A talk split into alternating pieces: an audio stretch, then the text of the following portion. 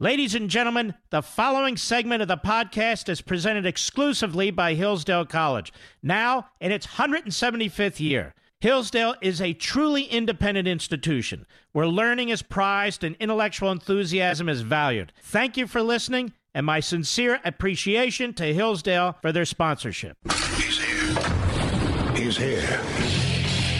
Now, broadcasting from, the underground command post, deep in the bowels of a hidden bunker, somewhere under the brick and steel of a nondescript building, we've once again made contact with our leader, Mark Levin. And oh, Manischewitz. Hello, everybody. Mark Levin here. Our number, 877-381-3811, 877-381-3811. On freedom of the press. You know, ladies and gentlemen, the president's been right. We've all been hesitant to agree. But the modern mass media, the Democrat Party media, are the enemy of the people. They are the enemy of the people. And among those right now, in terms of this so called impeachment inquiry, the legal analysts are the gravest threat to this republic. You know, it's one thing to write columns, it's one thing to be a former prosecutor, it's one thing to be a former judge, an independent counsel, whatever it is. Because you can sit back and look back at events and then make an analysis and then show everybody how smart you are. But in real time, when events are taking place, like hearings, you need to have the poise the sober insight, and the reasoning ability to sit tight and to take in all the information before you draw truly insane conclusions. And you're going to be pressed to draw truly insane conclusions and in real time because that's the nature of the modern media. No circumspection whatsoever. And they call this news. It's not news, it's propaganda. And so we've had legal analysts say that the President of the United States may face a Watergate scenario where the Republicans in the Senate ask him to resign. Really? You've had legal analysts say in this morning's testimony the president had a very bad day. Very bad day. Sondland is his kryptonite, effectively.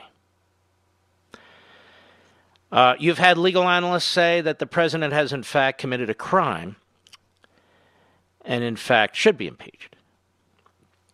All over the, all over the map. But there are no legal analysts like me on TV.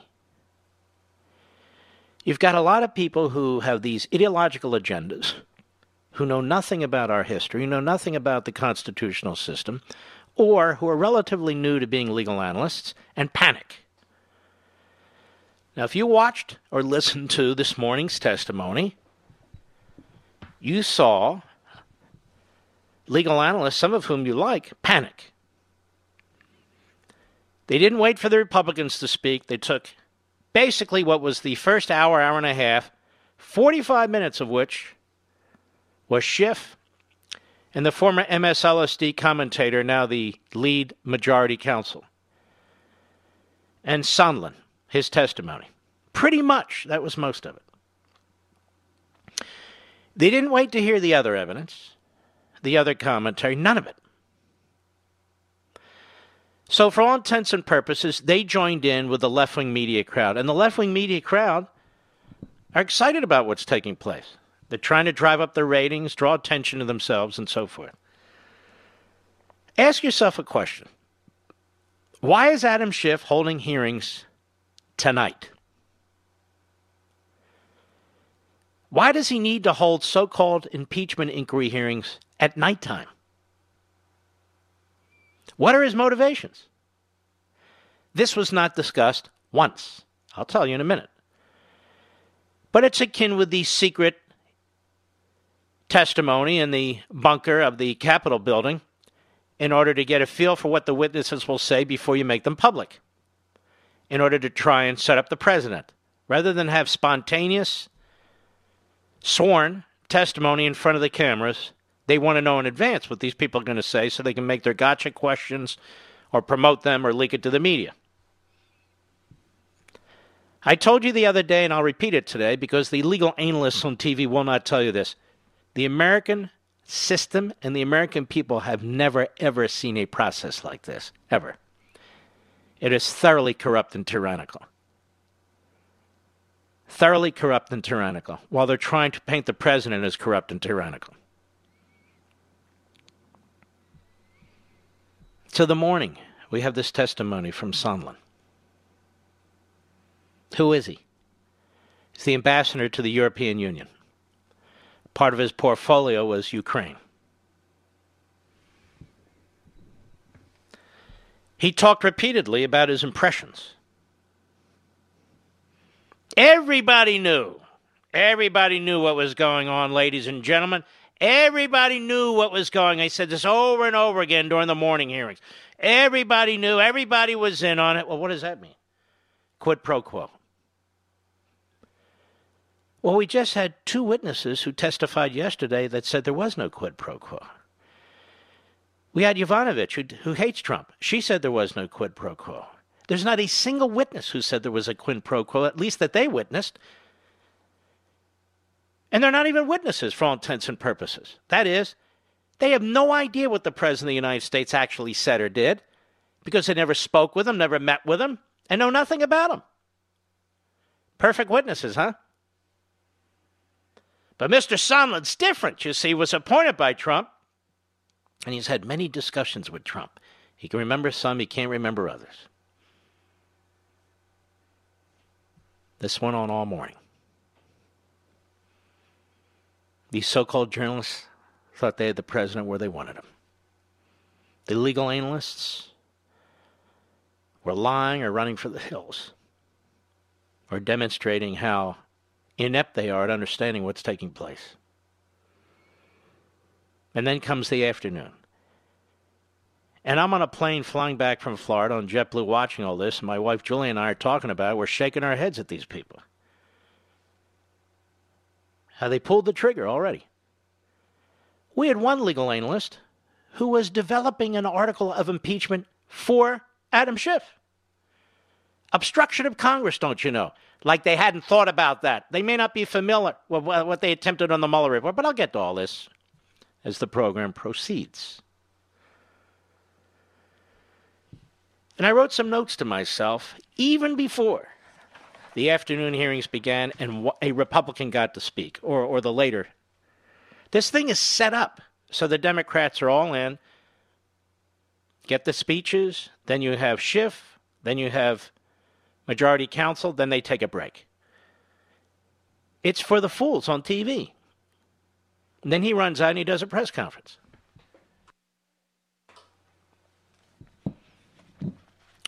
Here's what I wrote on the plane as I was watching this Sondland. In order to get military aid, the Ukrainian president had to announce that they were opening an investigation into 2016. That's what Sondland said. That's what he heard. That's everybody knew this. So I wrote to myself, when did President Zelensky, the president of Ukraine, make a statement that the Ukrainians had opened an investigation in order to get their military aid? Well, they didn't. They never made such a statement. Well, which day, which time did they make the statement? Well, there was no day, there was no time. Well, then when did this quid pro quo get implemented? Since everybody knew about it.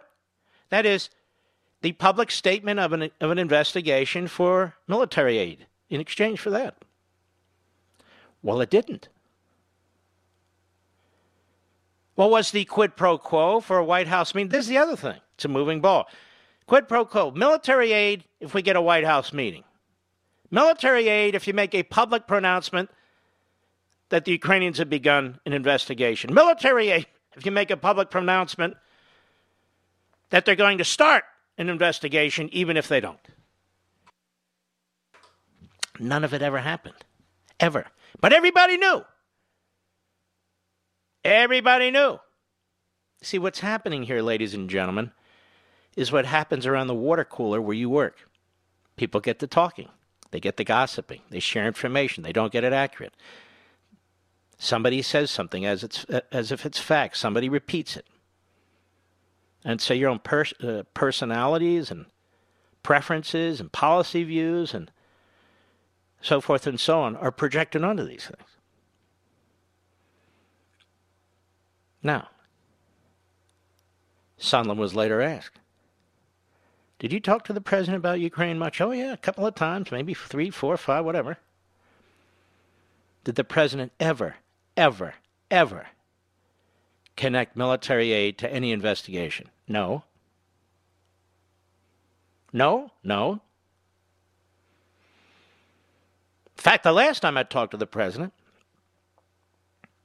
he specifically said, when I asked him an open ended question about what did he want, he said nothing from the Ukrainians. No quid pro quo, nothing.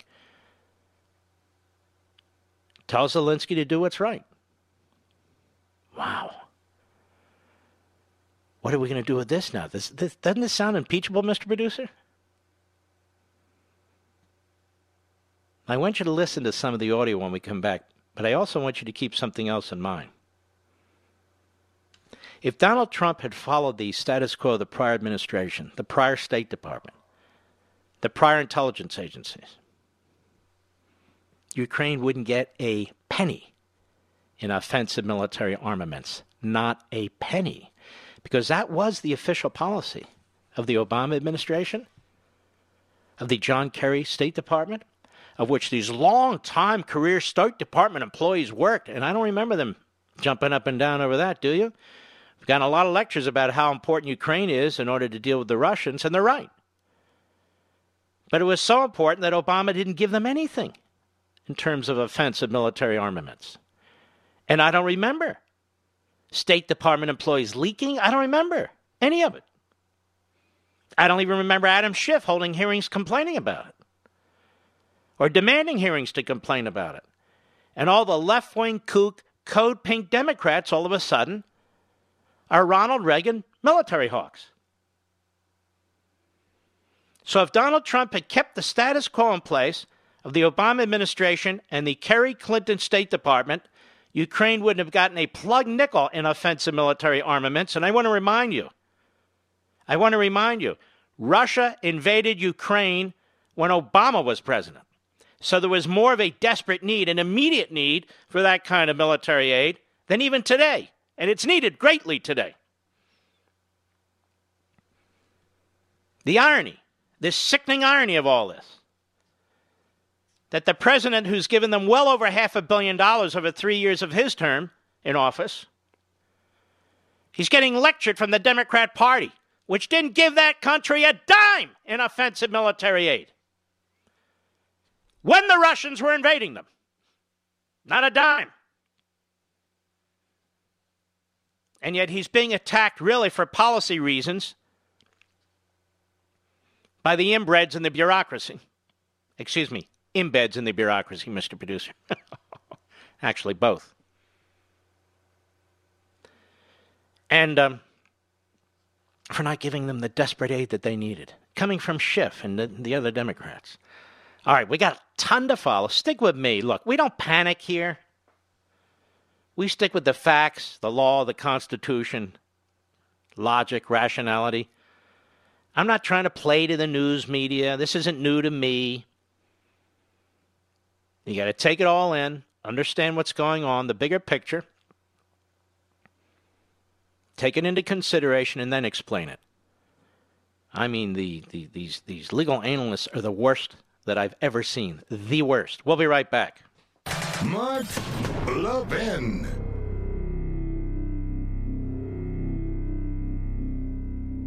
You hear me talk about Hillsdale College a lot, about its rigorous classical liberal arts curriculum, about its exceptionally bright and patriotic students. 175 years ago, Hillsdale College was founded with a mission defined by four enduring purposes learning, character, faith, and freedom. While many institutions have lost their way, Hillsdale College maintains an unwavering commitment to learning, character, faith, and freedom.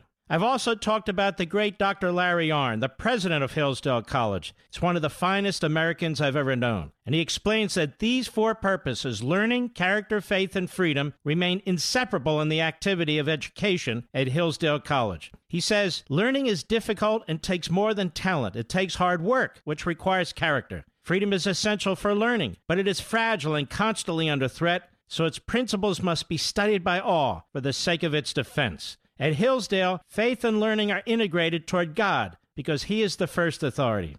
Folks, if you've ever wondered why I love Hillsdale College, now you know. Visit hillsdale.edu. That's hillsdale.edu for more information. Hillsdale College, pursuing truth and defending liberty since 1844. Remember, that's hillsdale.edu, hillsdale.edu.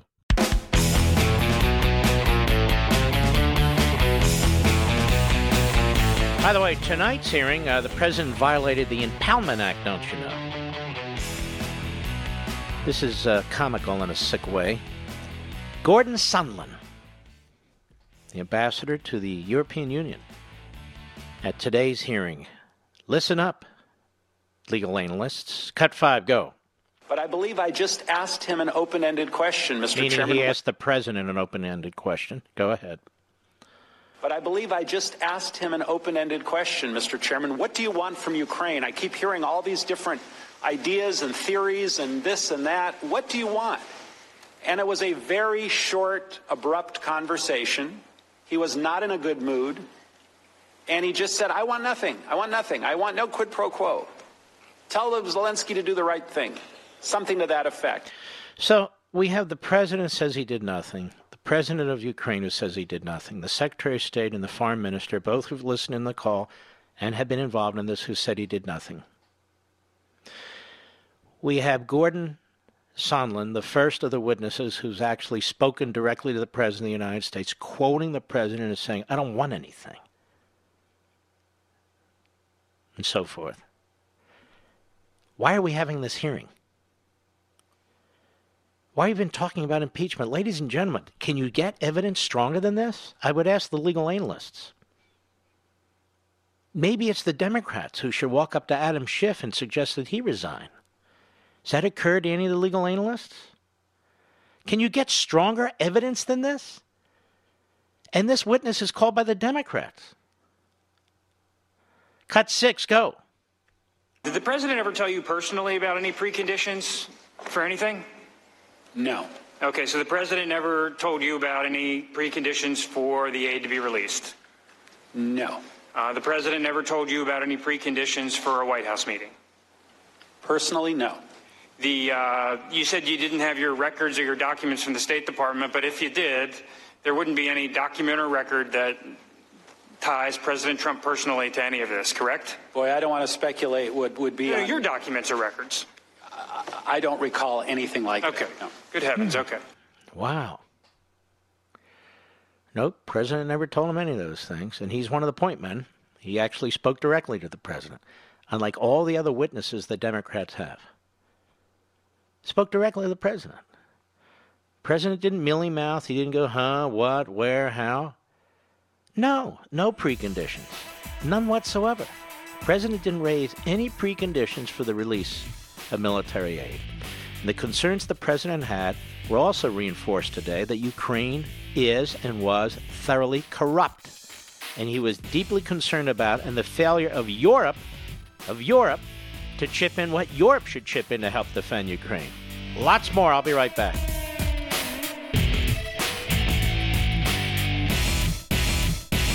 Liberty and learning. In a healthy democracy, these two things are mutually supportive. In America today, however, that bond is broken. To help repair the breach, Hillsdale College has launched the Van Andel Graduate School of Government in the nation's capital. And unlike other graduate programs, Hillsdale teaches politics as a human activity oriented toward justice a series of choices, guided in the best case by right principles, but made in ever changing circumstances that require prudence to achieve the best attainable results. Hillsdale's curriculum combines the careful reading of primary sources and serious historical inquiry. Students learn how to apply the principles of free government and advance the cause of constitutionalism in the context of ever changing circumstances. Hillsdale's new Van Andel School of Government is a program unlike any other in Washington, D.C. Hillsdale College, pursuing truth and defending liberty since 1844. Learn more at levinforhillsdale.com. That's L E V I N for Hillsdale.com.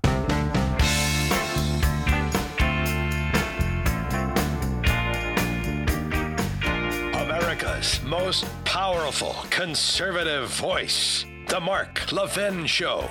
Dial in now. 877 381 3811. You know, this is a step by step process when I do this show, so sit tight. We've got a lot to go over, and I think you'll be better informed after it as opposed to uh, watching cable and network and listening to the network news on this program.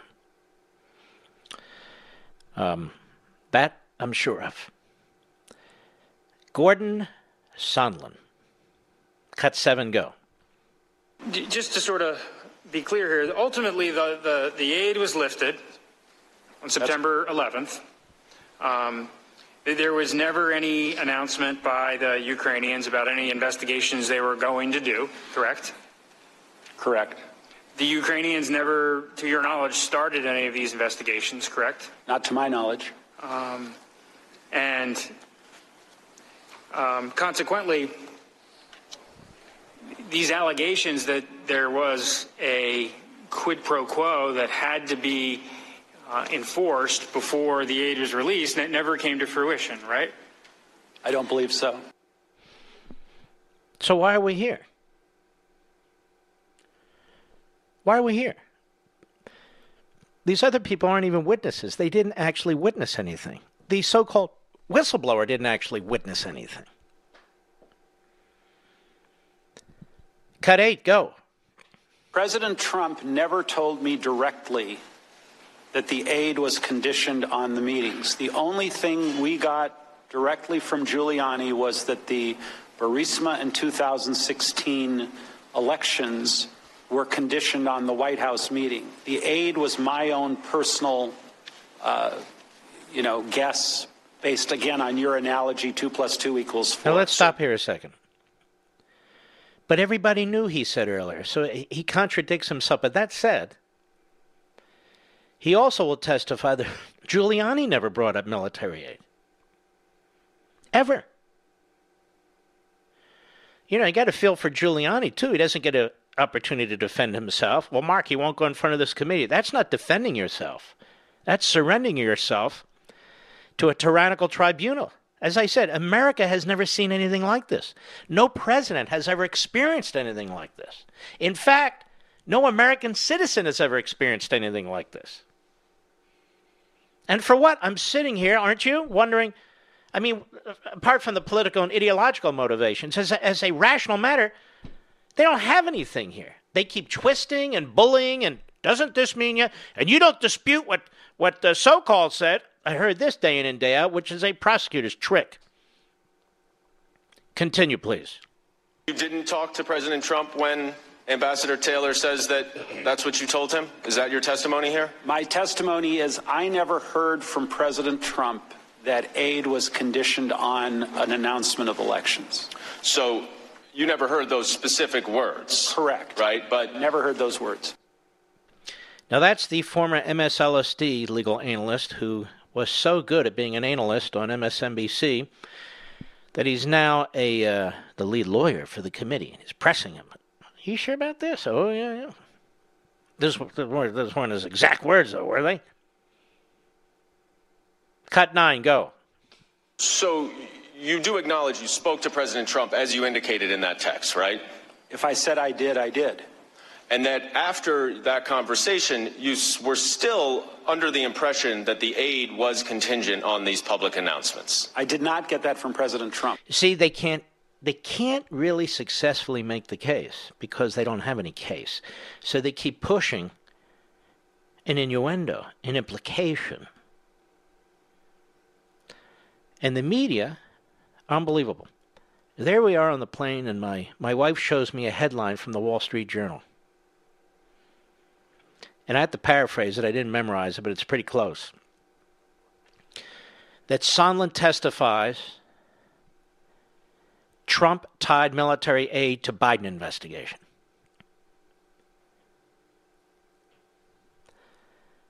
That is such a lie. Such a complete lie.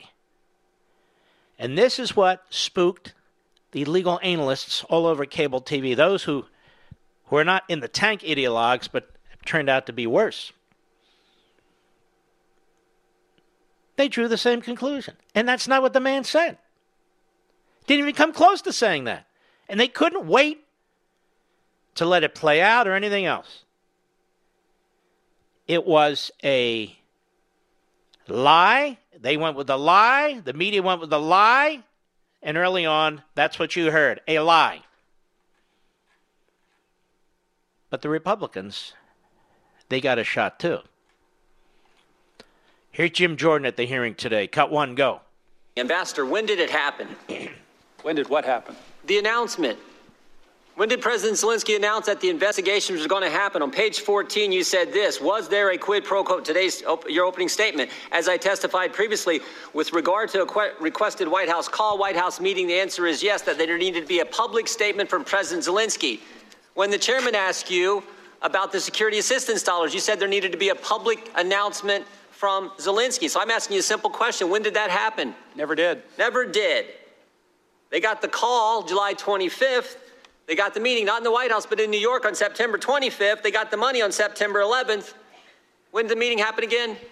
Never did. You don't know who was in the meeting? Which meeting are you referring to? The meeting that never happened. Who was in it? you know how people, you, you know how Zelensky you know how Zelensky announced it? Did he tweet it? Did he do a press statement? Did he do a press conference? You know how that happened? I mean, no. you, you got all three of them wrong. They get the call, they get the meeting, they get the money. It's not two plus two, it's O for three. I mean, I, have never seen anything like this. And, and you told Mr. Castor that the president never told you that the announcement had to happen to get anything. In fact, he didn't just not tell you that, he explicitly said the opposite. The gentleman from Texas just read it. You said to the President of the United States, what do you want from Ukraine? The president. I want nothing. I want no quid pro quo. I want Zelensky to do the right thing. I want him to do what he ran on. What did he run on, Mr. Ambassador Sondland? Transparency. And dealing with corruption, right? That's right. Mr. Castor raised another important point. Why didn't you put that statement in your opening statement? I think you said you couldn't fit it in. Is that right? Said we might be here for 46 minutes instead of 45 minutes. It wasn't purposeful, trust me. Wasn't purposeful? No. Couldn't fit it in a 23 page opener. The most important statement about the subject matter at hand, the President unites in a direct conversation with you about the issue at hand, and the President says, let me read it one more time. What do you want from Ukraine, Mr. President? I want nothing. I want no quid pro quo. I want this new guy brand new guy in politics. His party just took over. I want Zelensky to do the right thing. I want him to run on and do what he ran on, which is deal with corruption. And you can't find time to fit that in a 23 page opening statement. You know what a quid pro quo is? I do. This for that, right? Looks to me like Ukraine got that three times, and we there was no this. There was we we didn't do anything. Or excuse me, they didn't have to do anything. I, have never seen anything like that. And this is, this is, when the call came out, y'all remember this? When the call came out, everyone said, we're going to quid pro quo. There's going to be a, th- that was what was in the call. And of course, of course, that didn't happen. That didn't happen. Remember what they, what the complaint said? Remember what the memo said of the whistleblower? This call was frightening. This call was scary. All those things. None of that materialized.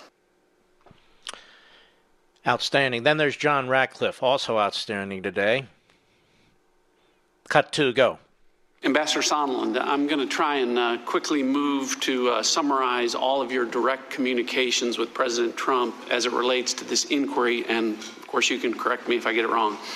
Um, on May 23rd, you had a group uh, meeting that included a, what you called a vanilla request about uh, ending corruption involving uh, Ukrainian oligarchs, correct? Correct. On July 25th, you called President Trump to say you were on your way to Ukraine, but nothing of substance occurred on that call, correct? Correct. On July 26th, you had a five minute call at a restaurant that you didn't originally remember because it, according to your statement this morning, quote, did not strike me as significant at the time, end quote, but once refreshed, recalled that it, the primary purpose was a, a rapper named ASAP Rocky, correct? Correct. And on September 9th, and most importantly, uh, reading from your uh, deposition, you called President Trump to ask him, What do you want from Ukraine? He responded, I want nothing.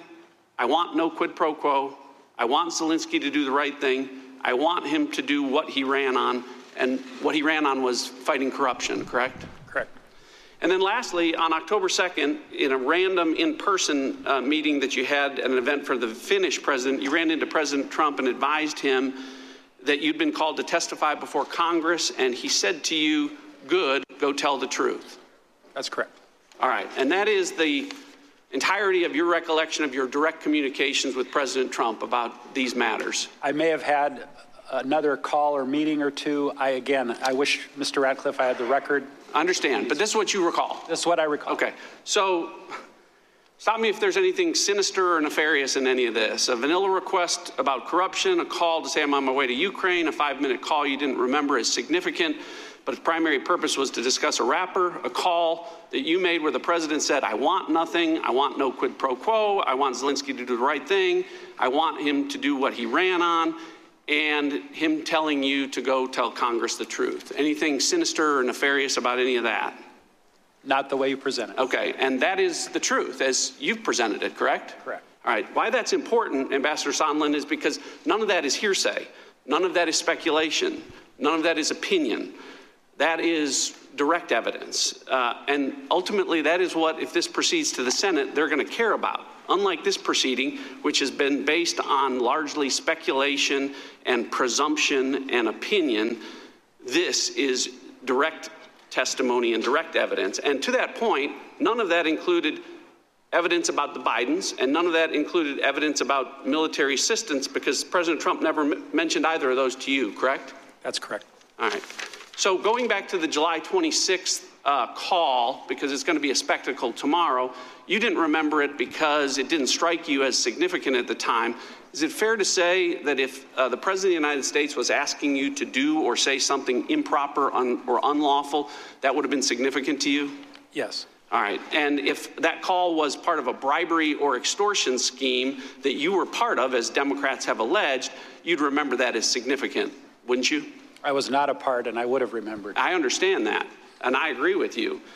Um, uh, let's turn to quid, the quid pro quo because it's been reported in the papers that this was blockbuster testimony today about quid pro quo and new evidence. To be fair to you, Ambassador Sondland, according to your statement today, as you say on page 14, as you testified previously, this was uh, your opinion that there was a quid pro quo correct?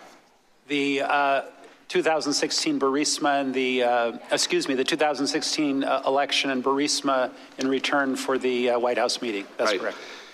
So um, you've shared that before. Um, to that point, to be clear again, on the part of it that relates to military assistance, though, you don't have any direct evidence from President Trump about that part of it. That, that, that that's your two plus two part of the equation, right? The presumption.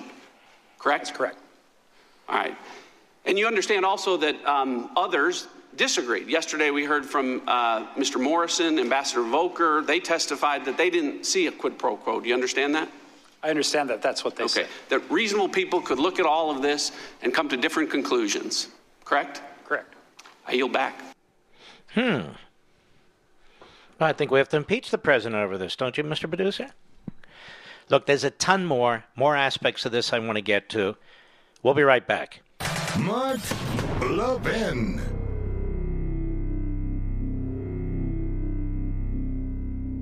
Since its founding in 1844, Hillsdale College has provided students with sound learning of the kind essential to preserving our civil and religious liberty. Now, I want to tell you about Imprimis the free monthly speech digest of Hillsdale College. Imprimis is dedicated to educating citizens and promoting civil and religious liberty by covering important cultural, economic, political, and educational issues. First published in 1972, Imprimis is one of America's most widely read publications in support of liberty, with more subscribers, 3.9 million, than the Wall Street Journal and the New York Times. And recent Imprimis publications have addressed issues like free speech, the regulation of big tech, mental illness, and the American medical insurance system. And because America's founding principles are so important, Hillsdale offers Imprimis absolutely free of charge to anyone who requests it. That's right, you can subscribe to Imprimis for free. Here's what I want you to do. I want you to visit imprimis.hillsdale.edu for your free subscription. That's Imprimis, I M P R I M I S dot hillsdale.edu. Welcome to Hillsdale.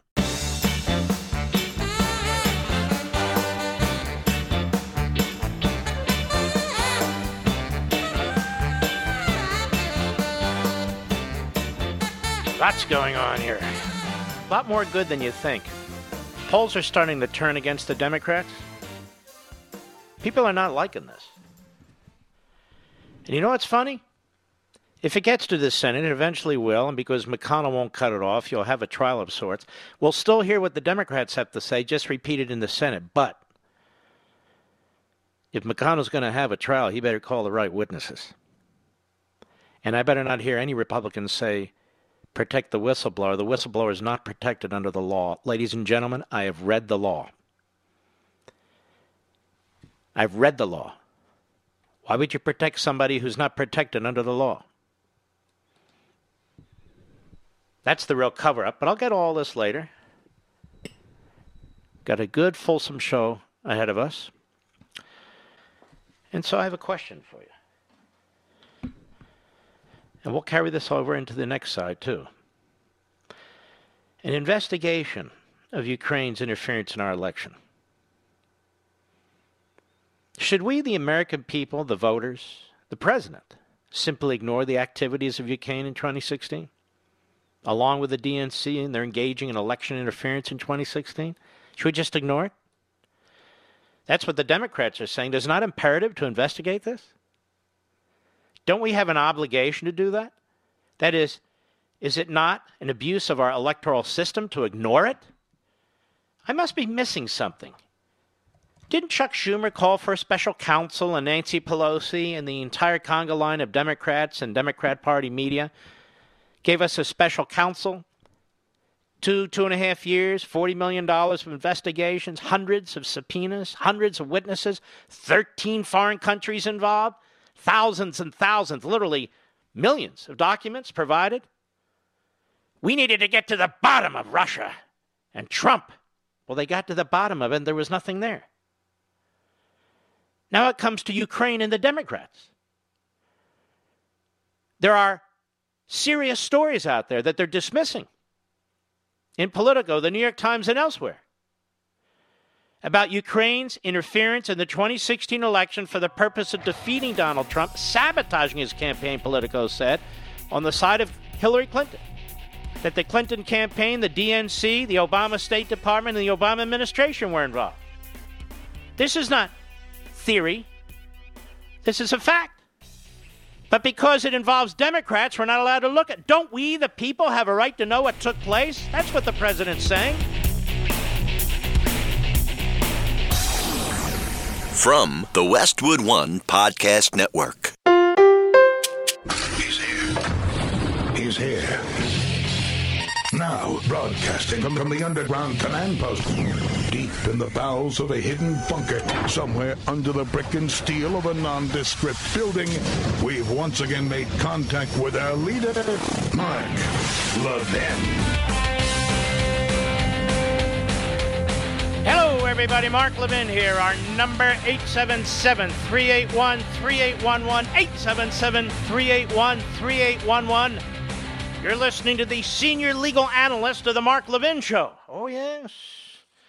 The supreme judicial chieftain of the Mark Levin Show. How do you like that one, Mr. Producer? They come up with these weird names on TV. Weird names on TV. By the way, do you realize how much damage these Democrats and the media are doing to our relationship with Ukraine while they claim to be worried about the Ukraine? They're trashing the president of the Ukraine, a real reformer. To believe Adam Schiff, these legal analysts, these journalists, and all the rest of them, you have to believe that the president of Ukraine is an abject liar. He says nothing happened. Don't you think he'd know at some point if something happened? He says nothing happened. Now, who are you going to believe? All the opinion testimony, all the hearsay testimony? And by the way, Adam Schiff, if you're going to continue to give testimony, tell us what everybody is saying, cherry picking what they're saying, drawing your stupid lines together, we're still waiting, by the way, for your evidence of Russia collusion with the Trump campaign. You filthy liar. That's all you ever do is you lie to the American people. So, of course, Nancy Pelosi would be attracted to you as the leading this effort. If you're going to lie, then get your ass in the witness chair, be sworn in, so you can be charged with perjury. If you want to give testimony based on the testimony of opinion and hearsay witnesses, as well as Mr. Sondland, Sondland, then get in the chair, get sworn in, and act like a man, you little mouse, you little creep. Guy gives his own testimony. Buffoon. Now, this is all such a lie. I got to thinking, ladies and gentlemen, more to come. Let's take a look at Russia and the Democrats in Congress and the Democrats in the media. Without any facts whatsoever.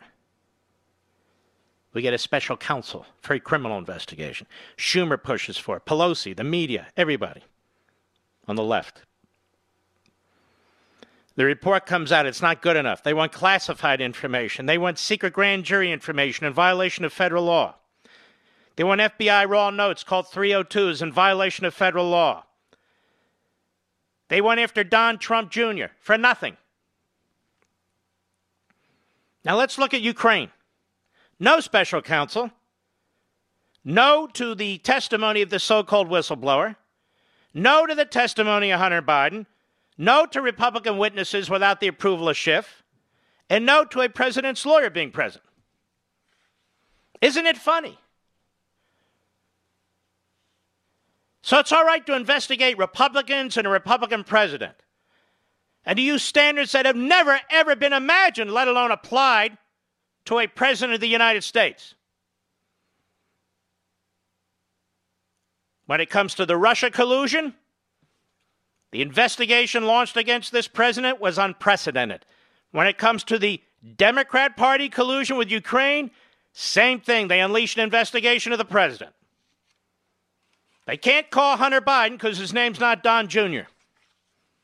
You got a hell of a lot more information floating around there about Hunter Biden than you ever had with Donald Trump Jr. Doesn't matter. Doesn't matter. Unbelievable. The facts don't matter. And they're never going to matter with these people. I said the other day, who do you think the Ukrainians prefer as president of the United States, Trump or Obama? There's not even a doubt. No doubt. Then we get to this issue of obstruction that I would like to discuss with you briefly. Everybody knows that the Democrats are going to use obstruction of Congress as a charge, so nothing genius there from our legal analysts. But has there been obstruction of Congress? Seems to me the people doing the obstruction are the Democrats. I just told you why. They're obstructing Congress, and they're in the majority. But let's move on from that point. Let's take a short trip down memory lane. I thought Nancy Pelosi said this is not an official impeachment inquiry. Don't use the word impeachment. Remember that, Mr. Producer? Just an inquiry that might lead to impeachment, but the Judiciary Committee does the impeachment inquiry, not the Intelligence Committee. That's what she said in order to protect the uh, the 31 stooges they have there, so-called moderate Democrats. Yeah, that's pretty funny. Moreover,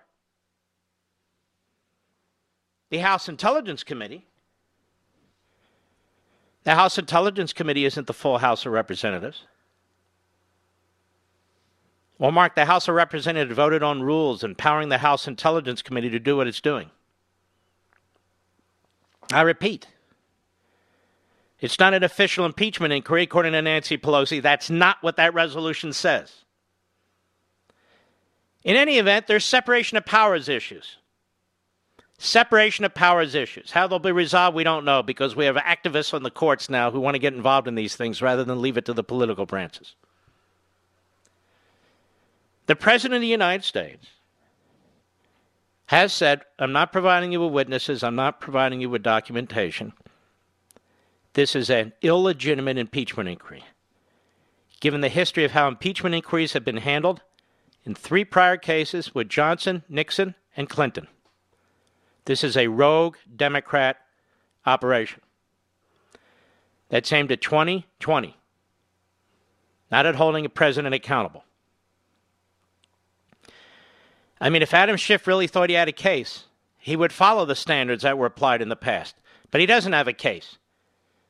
So he's Joseph Stalin incarnate when it comes to process. That's what he is. In fact, Joseph Stalin would be proud of little Adam Schiff. He'd be saying to himself, wow, even in the greatest constitutional republic ever founded, look how this guy gets away with tyranny. I wish I had figured out how to do that. Instead, I had to slaughter 60 million people. Okay, there we are. So there's legitimate separation of power questions. So the President of the United States, who gave everything and anything to Robert Mueller and the 19 band of liberal Democrat donors and hacks, who he called assistant prosecutors, President said, you know what? This is never going to end. They're trying to cripple my presidency. Look at these subpoenas. Subpoenaing my kids, my former business partners, my accountants, my banks. They want my tax returns. It, this is just intended to destroy this presidency and undermine the republic because they're power hungry. They believe they should have won in 2016 and they insist they must win in 2020. They're undermining our constitutional order. They're undermining the traditions and customs that we've had when it comes to law and order and, yes, impeachment. So this president's taking a stand. He's actually defending the Constitution. Hey, pay attention, you legal analysts. I'm educating you. He's defending the office of the presidency because no presidency should be treated this way. Obama wasn't. We use process to try and destroy a president and his, his administration because you don't like the outcome of an election. We've never seen subpoenas like this, both in content and numbers. We've never seen hearings like this ever in American history. Ever. And we've never seen news coverage like this when it comes to a political party. The president has said, he's courageously said, All right, I'm taking a stand here. He's never defied a court order. If a court rules one way or another, he'll follow it. And so, what Schiff is saying is this is obstruction of Congress. He used to say obstruction of justice, but he's such an idiot. And so did the legal analysts. I said it can't be obstruction of justice. We're not in the justice system. It will be obstruction of Congress. And so that's the term they're throwing around now. So the man who is obstructing the ability to have a real hearing on a matter that is not an impeachment matter and who's covering up for a so called whistleblower with whom he's colluded in order to take down a president is arguing about obstruction of Congress. The majority, which is uh, uh, obstructing the Republicans and their ability to call witnesses and so forth, he calls President Trump obstructing Congress. Where have all these witnesses come from, Mr. Producer? They're current or former administration officials, aren't they? They're of the swamp or were of the swamp. President's not doing the greatest job in the world, is he?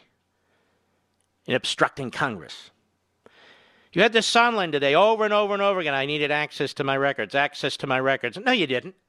President can commit perjury, extortion, quid pro quo. These are the phrases they've been running. High crimes, treason, high crimes, misdemeanors. No. So what do you need your notes for? And he emphatically said, no, the president didn't tell him to do these things.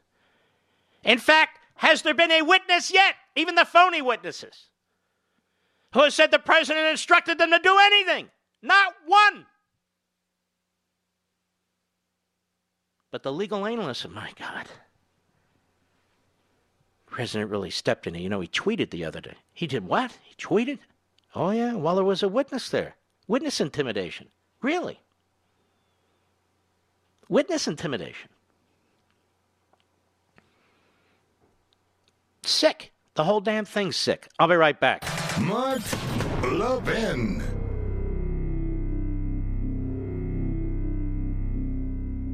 In today's digital age, where cyber threats loom larger than ever, safeguarding your personal information is paramount. So why is Congress considering a law that could put your credit card data at greater risk of being hacked and exposed to foreign networks? This Durbin Marshall credit card bill could jeopardize your financial data, make it more susceptible to cyber intrusions. It's a controversial bill that proposes a shift in billions of dollars worth of consumer transactions to payment networks that lack the robust security measures consumers rely on. Who could possibly want that? Well, the answer woke corporate megastores seeking to inflate their multi billion dollar profit margins. The Durbin Marshall credit card bill will undermine our safe and convenient payment systems and endanger your data security. It's time to take a stand. Visit electronicpaymentscoalition.org. Make your voice heard. Tell your senators to oppose the radical Durbin Marshall credit card bill, paid for by the Electronic Payments Coalition.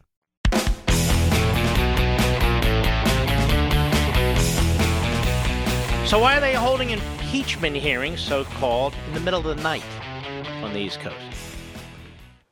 What's the rush, ladies and gentlemen? I think the Clinton one took six, eight, nine months. I'm doing this off the top of my head. Uh, Nixon resigned, but that was several months, several months more longer than this. What's going on, folks? I told you the other day they're in a race with the Inspector General of the Justice Department in his FISA report, and they're in a race with the Attorney General and the U.S. Attorney in Connecticut who are investigating 2016. Let me ask you another question of logic here. The Attorney General of the United States is investigating with the U.S. Attorney in Connecticut, Durham, as the point man, what took place in 2016. Let me let me do this, right, Mr. Producer? We'll go back and forth on this. Right? It's a public investigation, correct? Was announced. It's criminal. It's criminal investigation, wide ranging, correct?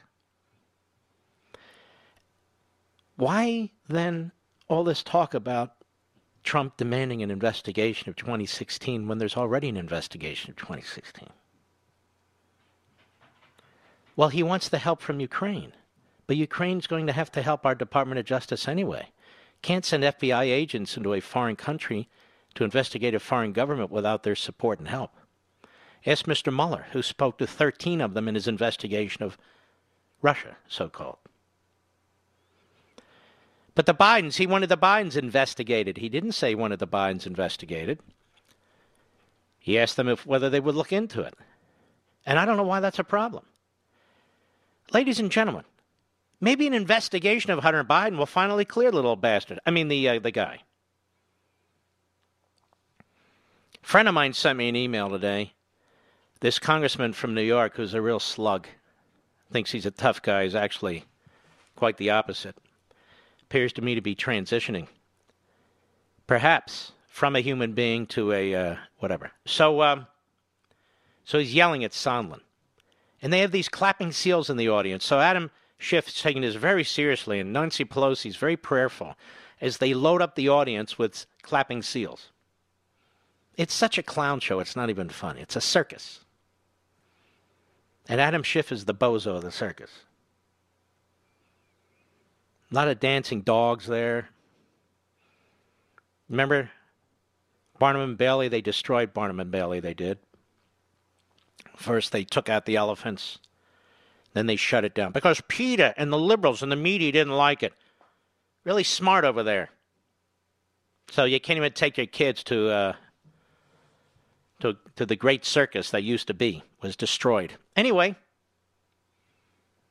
and their popcorn, by the way, is better than the popcorn of the movie theaters. I have to say that. Did you ever go to Barnum and Bailey Circus, Mr. Producer? Weren't they great?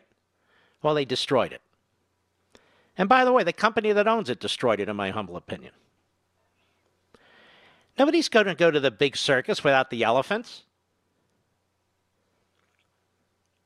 Anyway, I digress here. Let's get back to this. Why would launching an investigation into Ukraine concern the Democrats? What do they care? If it's a non issue, as the late great Anderson Cooper had to say of the Stormy Daniels interview fame, why do they care? If the president said, why don't you investigate the 2016, what took place in 2016? And why do they care when it's already being investigated? And he's basically telling the president of Ukraine, please assist my guys. Even refers him to the attorney general. Why is that a problem? If it's nonsense or a right wing conspiracy, what's the problem?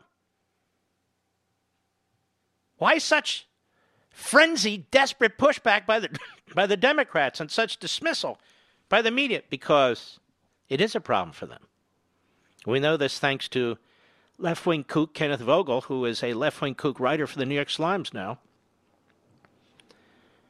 But his, his factual dissertation in the, in the article on evidence is so overwhelming, you can't dismiss it. And then he did it again, I think it was in May 2018, in the uh, New York Slimes. And they slapped this boy down so hard it's not even funny on the left. They've slapped him down so hard we haven't heard from him again on this. Instead, he's out there attacking John Solomon and so forth. So, why would launching an investigation with the assistance of Ukraine or Ukraine in launching an investigation concern the Democrats? Because their fingerprints are all over 2016. That's why. Same reason they wouldn't investigate their role with Russia in 2016. Everything but. The same reason they're holding nighttime hearings and impeachment to try and get in front of the Horowitz IG report, to try and get in front of the Durham criminal investigatory report. That's what this is all about. Even with the propagandists dressed up as legal analysts, even with the cowards dressed up as legal analysts, even with the journalists dressed up as journalists, I think this ultimately is all going to backfire. Devin Nunes. Do we have time? I don't think so. No, no time. Well, we'll play a little Devin Nunes. He deserves it. He's he's really good each and every day. I watch these hearings and I say to myself, "Good God, how do people do this for a living, Mr. Producer?" The Democrats scheming every moment of their careers. How do they do this for a living? Lie. It, they lie so easily now. It's just part of their character. Same with the media. When you look at fake Tapper, or Donnie Lemon, or Fredo Cuomo, or if you gaze your eyes over at MSLSD and that wonderful lineup there Andrea Mitchell, Brian Williams, all the retreads. And of course, the great Al Sharpton there. He's very intrepid. I'll be right back.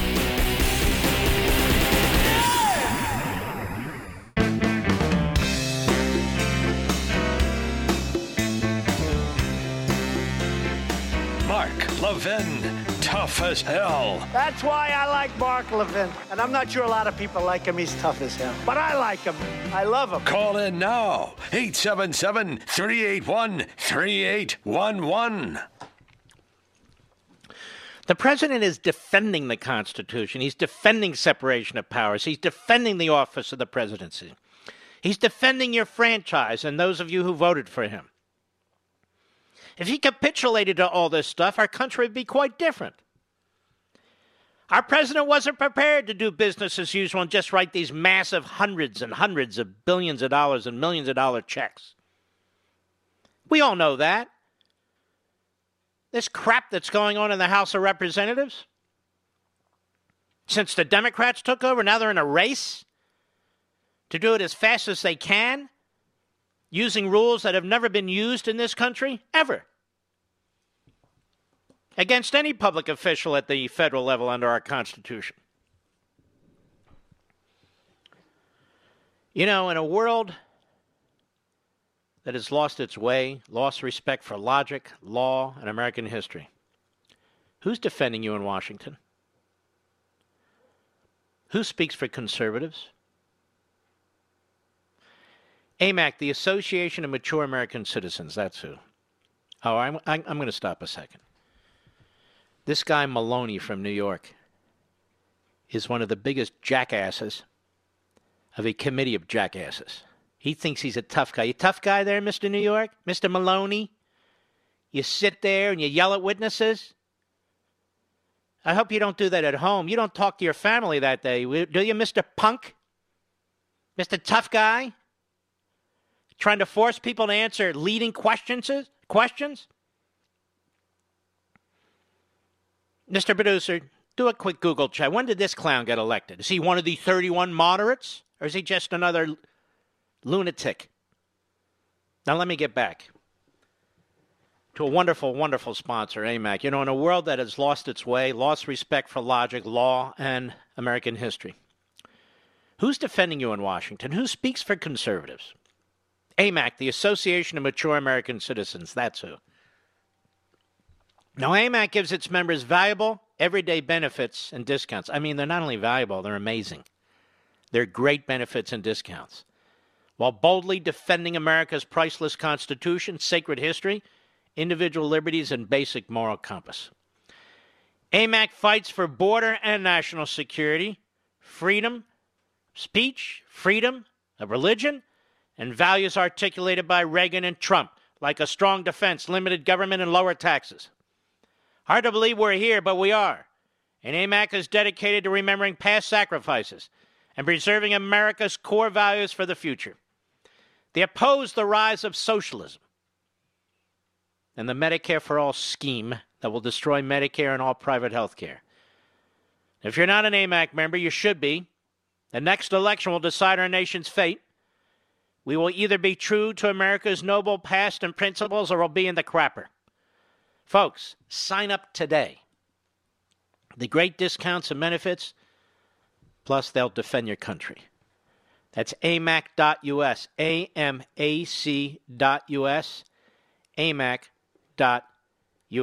All right. So this jerk was elected in 2012?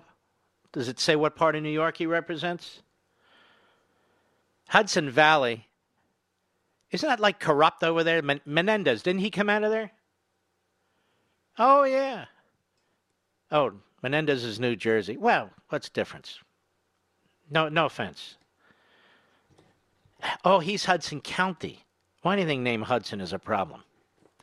And uh, no offense. All right, let's pull up our uh, our call screen, Mr. Producer. Give me some really good caller there. Any irregular American or regular Americans? Yes. XM Satellite, Fred in California. Go right ahead, sir. Mr. Levin, what a yes. pleasure to speak to you. Well, it is. I've been. I mean, thank you. You know what? I'm so glad I got through to you. I was. You just said. You just said what I called about. I don't know. What watching, did you call about? We're talking about leading on the witnesses. Oh, you know, yeah. I, I've watched. I'm not a lawyer, but I watched enough law, law uh, television. You're not a shows. defendant, are you, sir? At one point, I was. Yeah. Well, who wasn't? All right, go ahead. Yeah. But you know, I mean, really, I was. I'm at the gym. I'm on the treadmill, and I live here in Northern California. Which, believe it or not, I'm in a I'm in a Republican district, District One, but I live in a in a liberal town. So we have Fox News, CNN, NBC, MSNBC. I'm watching. I'm listening on my headphones now. That now I'm listening to Adam Schiff, and he's he, every he's asking these questions, and he's if he doesn't get what he wants, he continues to change it and rearrange it until he tries to get what he wants out of it, you know? And I was thinking, this, he's leading the witness. And you know what you just said about the guy from New York? These guys just seem really angry if they don't get the answers they want right off the bat. So, just a frustrated American. I particularly like the they have a new line now. The Democrats when they say, you know, I don't have any recollection of when they say, well, if fill in the blank says something happened, you'd have no reason to disbelieve them, would you? Now, who answers a question like that? The answer to a question like that would be, Congressman, what kind of question is that? I have no reason to believe or disbelieve them. I don't have any knowledge on that matter.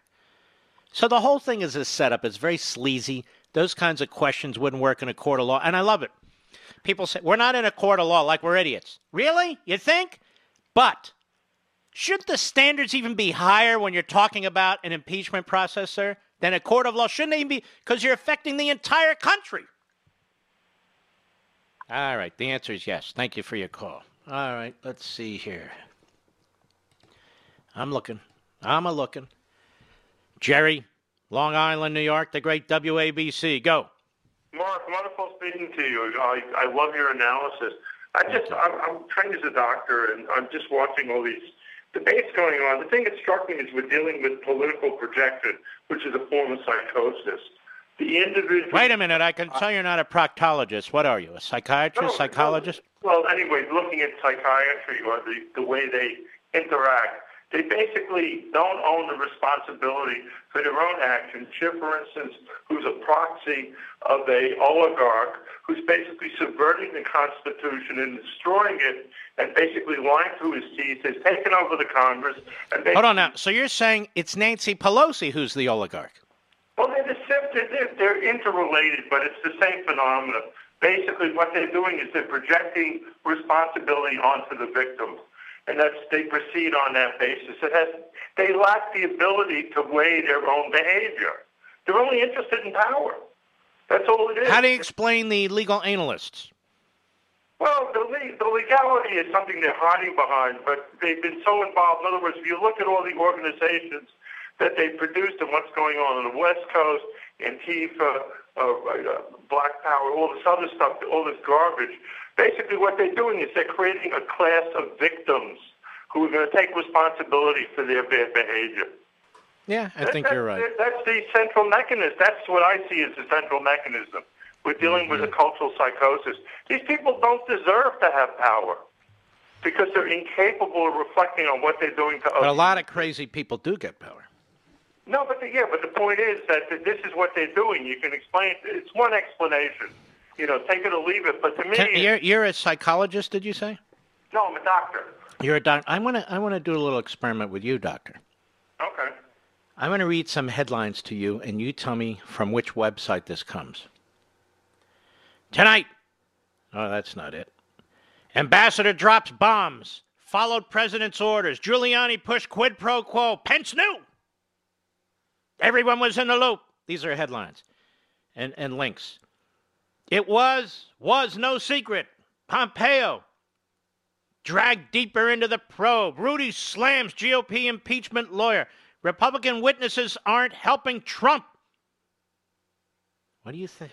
These are like 98% hysterically, desperately anti Trump. There's a lot of other news stories out there that don't read like that. So, what website do you think is linking massive headlines and so forth in such a direction? Well, I think they, they've been. they No, no, I didn't ask you that. Which website do you think it is? The, the fake news has fooled the media for so long. If I told you that was the Drudge Report, what would you say? Uh, I'm not that familiar. I, it's hard. All right, thanks for your call. This is our nightly or every other nightly look. Ambassador drops bombs. No, that was the morning where that idiocy went on. And where does that come from? Yahoo. Yahoo's not even that good. Let's see. Next headline. Followed president's orders. Let's see, where's that one coming from? Ooh, Reuters. So there's a headline there. Giuliani pushed quid pro quo. Let's see, where's that one there? Uh, the Associated Press. Let's continue to look, shall we? I think I will. Pence knew. My God, let's take out the whole administration. Where's that one coming from? Oh, Mediaite.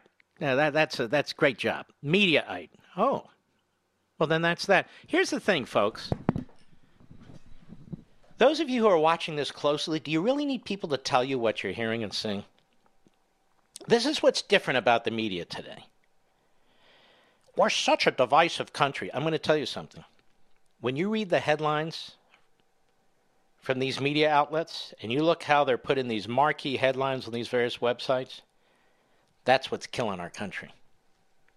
This isn't even an attempt to be objective or balanced or anything of the sort.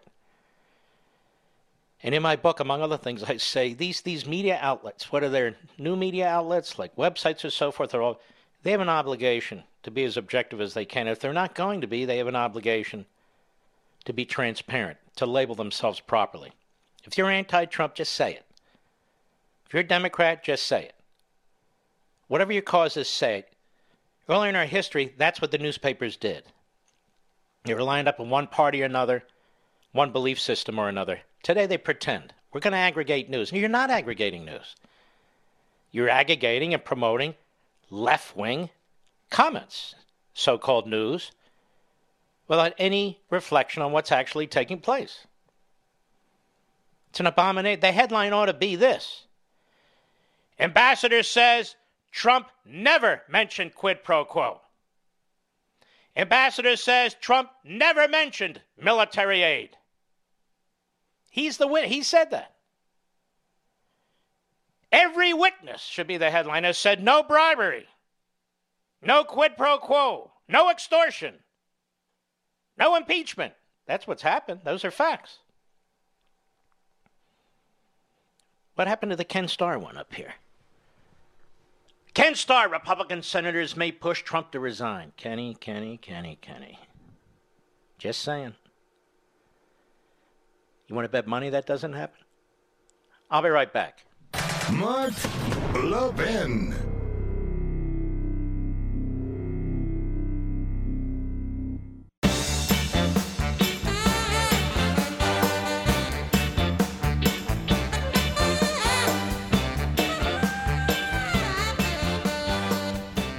Tell you what I predict.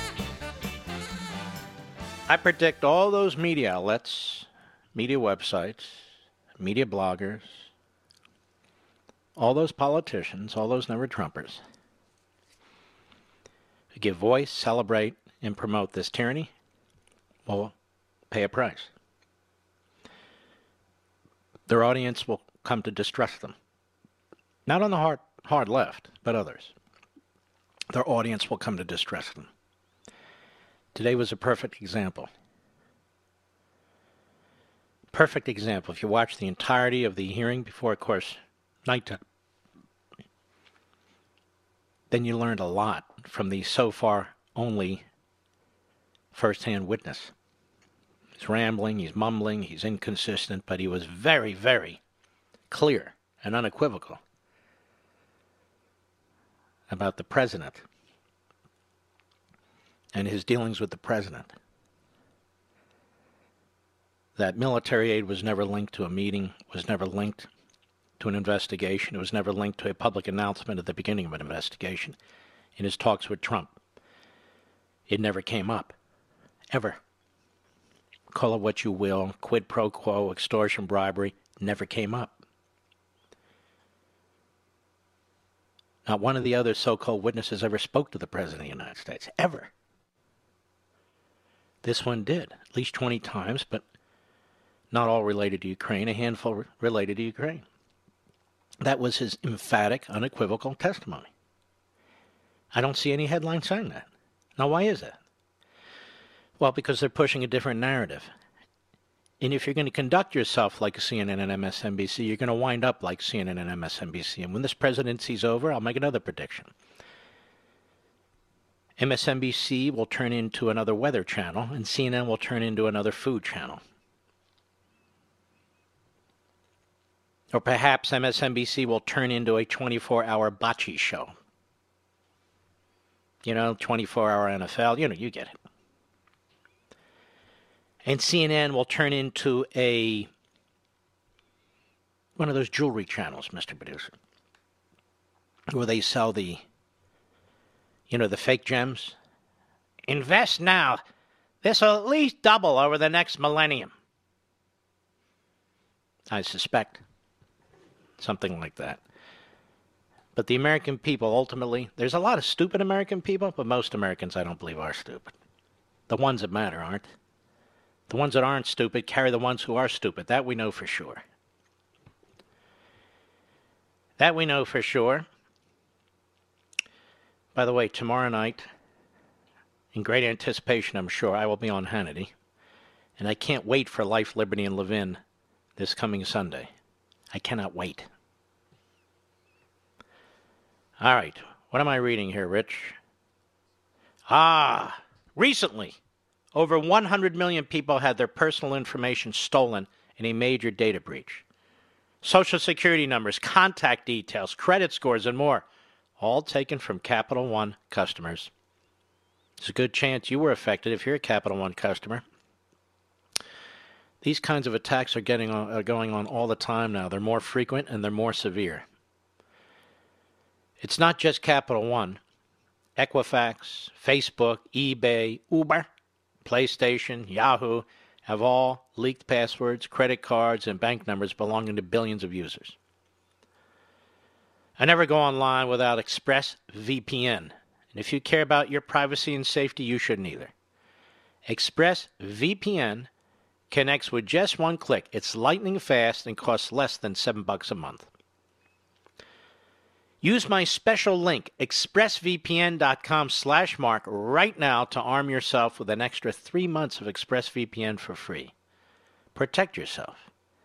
That's expressvpn.com slash mark, expressvpn.com slash mark, for an extra three months free.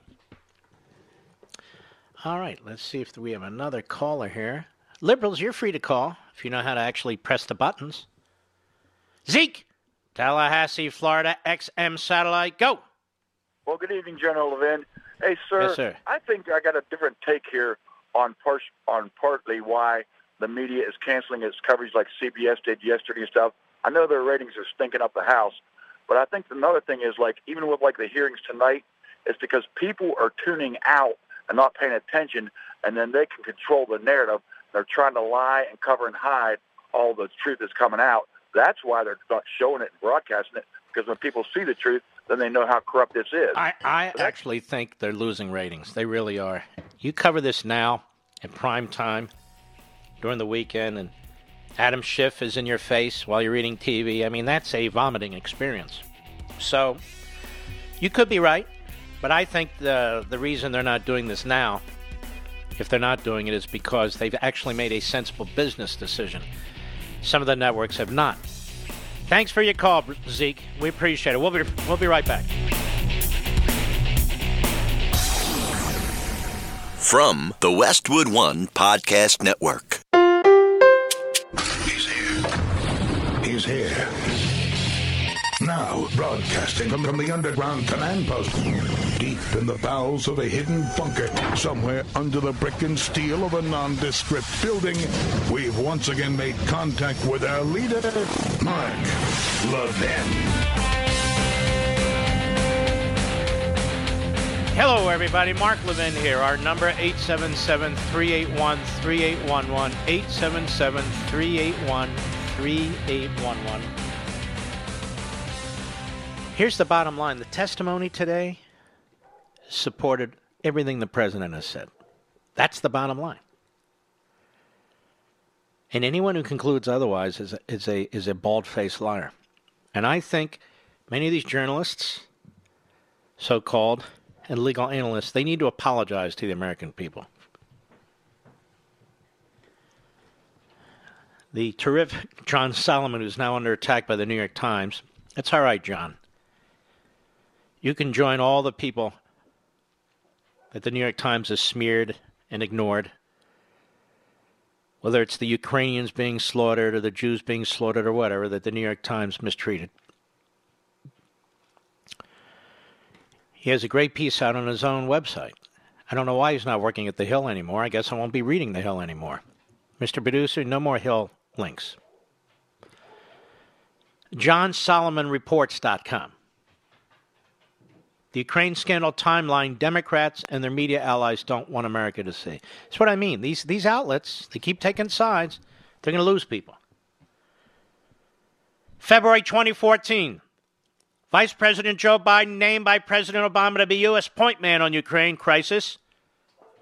After Euro-Maidan revolution of dignity leads to ouster of Viktor Yabadab as Ukrainian president. February 21, 2014. George Soros' Open Society Foundation publishes anti-corruption strategy for Ukraine. Identifying the Anti-Corruption Action Center, a nonprofit that Soros Foundation and the U.S. State Department jointly fund, as the leading edge of the foundation's strategy for Ukraine. March 2014, new Ukrainian election set for May 2014, and Petro Poroshenko emerges as top Western friendly candidate for president. April 13, 2014, Devon Archer, the business partner of Hunter Biden, son of the vice president, and Christopher Heinz, stepson of Secretary of State John Heinz, excuse me, John Kerry, is named an independent director of the Ukrainian gas company Burisma Holdings. April 15, 2014, Burisma Holdings makes two payments to the Morgan Stanley account of Devon Archer's and Hunter Biden's from Rosemont Seneca Bohai in the amounts of $83,000 and $29,000, according to financial records obtained by the Ukrainian authorities and the FBI. April 15, 2014, Devon Archer, Hunter Biden's partner in Rosemont Seneca Bohai, and Burisma Holdings checks into White House for a meeting with Vice President Joe Biden, according to the Secret Service's official Waves entry logs for the Obama White House. April 22, 2014, Vice President, excuse me, Joe Biden meets with Ukraine Prime Minister Yatsenyuk and urges Ukraine to ramp up energy production to free itself from its Russian natural gas dependence. Biden boasts that, quote, an American team is currently in the region working with Ukraine and its neighbors to increase Ukraine's short term energy supply. Let me just stop there. Doesn't that already smell like a dead fish? You got Biden pushing this policy, which is fine, but Biden's son now working for Burisma, the biggest energy company in the state in the country. April 20, uh, 24, 2014. Joe Biden meets with candidate Poroshenko. April 28, 2014, Britain's Serious Fraud Office freezes $23 million in assets kept in London by Burisma Holdings and its founder, Yabadab, on grounds it was fraudulently transferred from Ukraine. Yabadab and Burisma deny wrongdoing. May 13, 2014. Hunter Biden, announced as a board member for Ukraine's largest, now he moves up as Ukraine's largest natural gas company, Burisma Holdings, uh, let's see. And he's working for, uh, it's announced by a former cabinet official for ousted President Victor Yabadab. Goes on and on and on. And the reason why Solomon is putting this list together is to show how thoroughly involved Vice President Biden and his son were with Ukraine. They corrupt Ukraine. That is a big deal in my opinion. Okay, let's see here. Just stick with me. So, Ron Johnson now, Senator Johnson was on Life, Liberty, and Levin, and he revealed there a number of things. was really newsworthy. News, real news. That he was in the May meeting with the President of the United States this past May.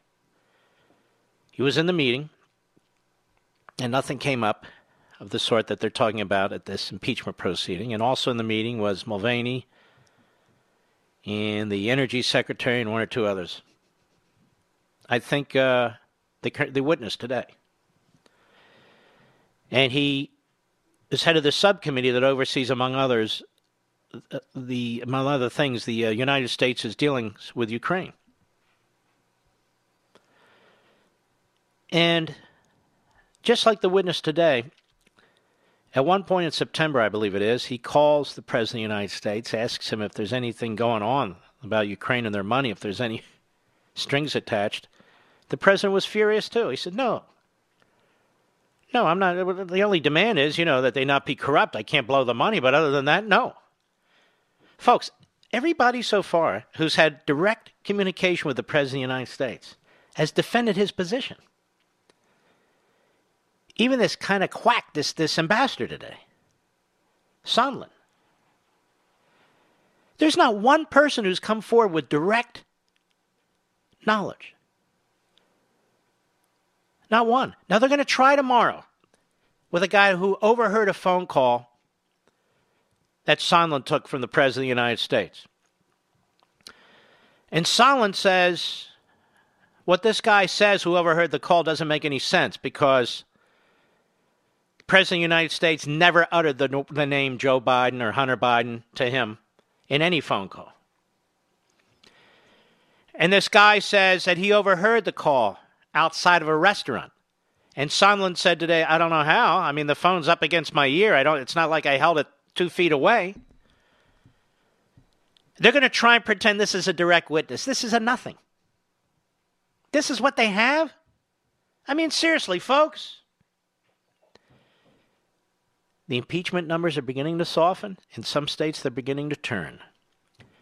Support for impeachment in the battleground state of Wisconsin just dropped four points, Mr. Producer. And I believe I read or heard that the uh, that the poll also showed the president beating the top four candidates there, or very close to them. And I think you're going to see this because what's going to happen, I know the media laugh at this, is people are becoming sympathetic to the president for what's going on here even if you have a moderate amount of interest, everybody should put their themselves in the president's position, see how he's being treated, how he's being investigated, how his family's being treated.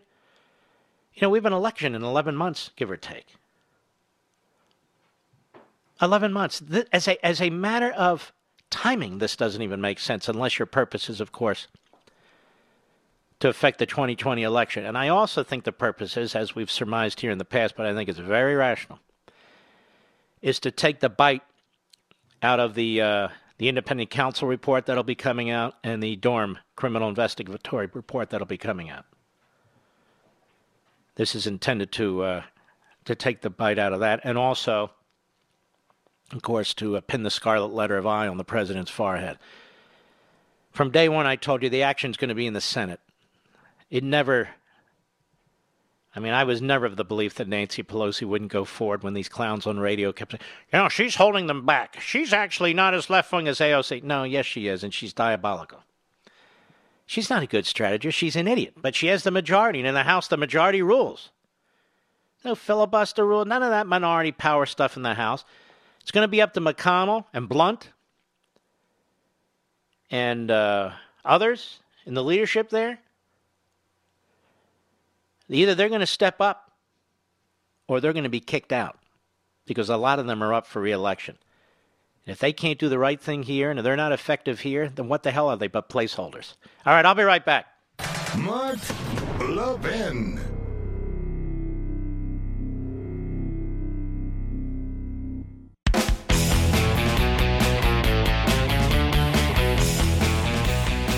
You know, if there were a real media in this country, they would announce impe- the impeachment's over. The testimony today, the first, the first witness who's a actual witness, right? Said the president never brought up military aid. The president never linked military aid to anything. Never linked it to an announcement of an investigation, an actual investigation, a meeting, nothing. Everybody who's been in on these meetings has said exactly the same thing. The impeachment is over today. Now, I don't mean the actual process. Remember, we talked at length about the history of impeachment, what the words mean, and so forth. We actually had one legal analyst, and they keep doing quoting Gerald Ford. Now, when it comes to the Constitution art history, why are they quoting Gerald Ford? You know, impeachment is whatever the House says it is. No, it's not for the four billionth time. Anybody who says that is an ignoramus. Impeachment is what the Constitution says. Again, as Raoul Berger pointed out in his great impeachment book, and he was a brilliant man. I didn't always agree with him, but I liked him. It's like Dershowitz. I don't always agree with him, but I like him. I don't know him personally, but I like the way they think and they argue and they study and they these are scholars and uh, he's been outstanding. He's a real civil libertarian, not these phonies. But anyway, politics can go to motive, but it doesn't define what impeachment is in the Constitution. And so what you have is a rogue, Democrat controlled House that is motivated by power and politics. That is contrary to the thoughtful manner in which the Constitution was written. It's contrary to the notion that any branch at any time has illimitable power, that is, boundless power. That's not the way the framers thought. So the American people are, are being. I mean, these are uneducated legal analysts. The American people are being deceived when these discussions are being had. Hey, Frank, what do you think? Well, from a legal position, you know, uh, the former federal president. Ernie, you think, well, you know, when we used to prosecute uh, hit and run cases, Frank, well, yes, when we used to adjudicate, uh, you know, trespassing cases, you don't have any heavy hitters here. Not on the issue of impeachment in history. I don't care what their former jobs have been, because they don't sound right when they speak. They don't make any sense. Not one of them has said what I've said, which is never before in American history has a president faced this kind of fascistic, tyrannical investigation.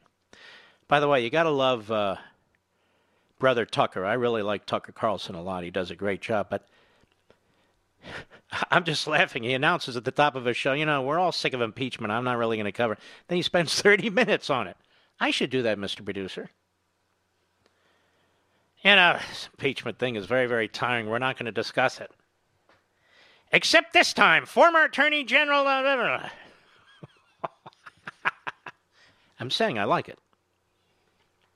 I should figure out how to do that. I just haven't figured out how to do that yet. I'm saying I'm serious. I like it. It's very clever. Uh, let's see here. So the New York Times is attacking Ron Johnson now. They have their own little hit squad. It's like Venezuela over there at the New York Times. If you dare to challenge the system, the power center, they'll try and take you out. But at the New York Times, of course, uh, they try and do it by uh, by smear job. They've gone after John Solomon. They've gone after the retired lieutenant colonel who exposed Vindman. But they never go over the witnesses who uh, who the Democrats like. Why is that? Do you think? Now, ladies and gentlemen, I know you're sick of impeachment, so I'll only cover it a little bit, like the last two and a half hours. but I have other things I want to discuss. May I? Mother, may I? Wikipedia. You know I can't stand Wikipedia. If you go to the Mark Levin post on Wikipedia, you can see left wing, rabid buffoons are the ones editing that. And I've said to Wikipedia on the air, I said, you really need to clean this up. They have no intention of doing it. As a matter of fact, on some of these sites, they don't have my wife's name right. They call her Julie Price, or Prince, Mr. Producer. Julie Prince. Julie Prince is the wife of a Mark Levin who's in film in Hollywood. This is how inaccurate they are. I'm speaking to millions and millions of people now, and I'm telling Wikipedia, you got it wrong. But they still put it in there. Or one of my books might have like 30 positive book reviews and two a-holes, and the two a-holes are there. So they basically have leftists. You can't believe Wikipedia. You just cannot. And now we see that Wikipedia's editors are anti-Israel on their unmasked. Thanks to our buddy Adam Kredo over there at one of the great websites, freebeacon.com says a pro Israel organization has exposed the identities of top Wikipedia editors who use the online encyclopedia to promote anti Israel bias and causes, a first of its kind effort that is unmasking a global online network of Israel critics. So you've got a global online network of anti Semites, basically. The Israel Group, a nonprofit organization that combats anti Israel bias, is set to launch next year a database that will expose the true identities, excuse me, of many leading Wikipedia editors who harbor anti-Israel bias. Do you think this is why they attack me, Mr. Producer? Because I'm pro-Israel? I'm pro-American and pro-Israel, so I guess this is why Wikipedia attacks me. Let's continue as I fight cholera. And they have implanted this viewpoint across their website through more than 325,000 edits during the past 10 years. It has already listed the identities of several of these editors. The new effort, dubbed Wiki Israel, seeks to provide accountability for the numerous and often anonymous editors who control all the content that exists on Wikipedia. Yeah, I would love to know the, the names of the editors who keep messing around with my part. But they're secret, they're hidden. They're like whistleblowers. Now, leaders of the, and by the way, as an aside, not only are the Democrats destroying the Constitution, the impeachment clause, trying to destroy the office of the presidency, destroying our relations with Ukraine. They're destroying the whistleblower law. They're making a mockery of it. Now, leaders of the Israel group accuse these individuals acting as a cabal of anti Israel anonymous editors who are responsible for decimating virtually the entire pro Israel editing community. Leaders of the Israel group view Wikipedia with its global reach and wide readership as a central battleground in the fight to combat the anti Semitic boycott, divestment, and sanctions movement. And it goes on. We will link to it. You know, it really is a sleazy operation over there, Wikipedia. It's just like the phony journalists. They dress themselves up as an encyclopedia. Go ahead and read the, the post on me. I had a nephew say to me the other day, if I didn't know you and read this, I, I wouldn't know how you really are. That's exactly right. That's the goal, to smear people leftists. Many are anti American, many are anti Semites. Stay away from Wikipedia. I'll be right back.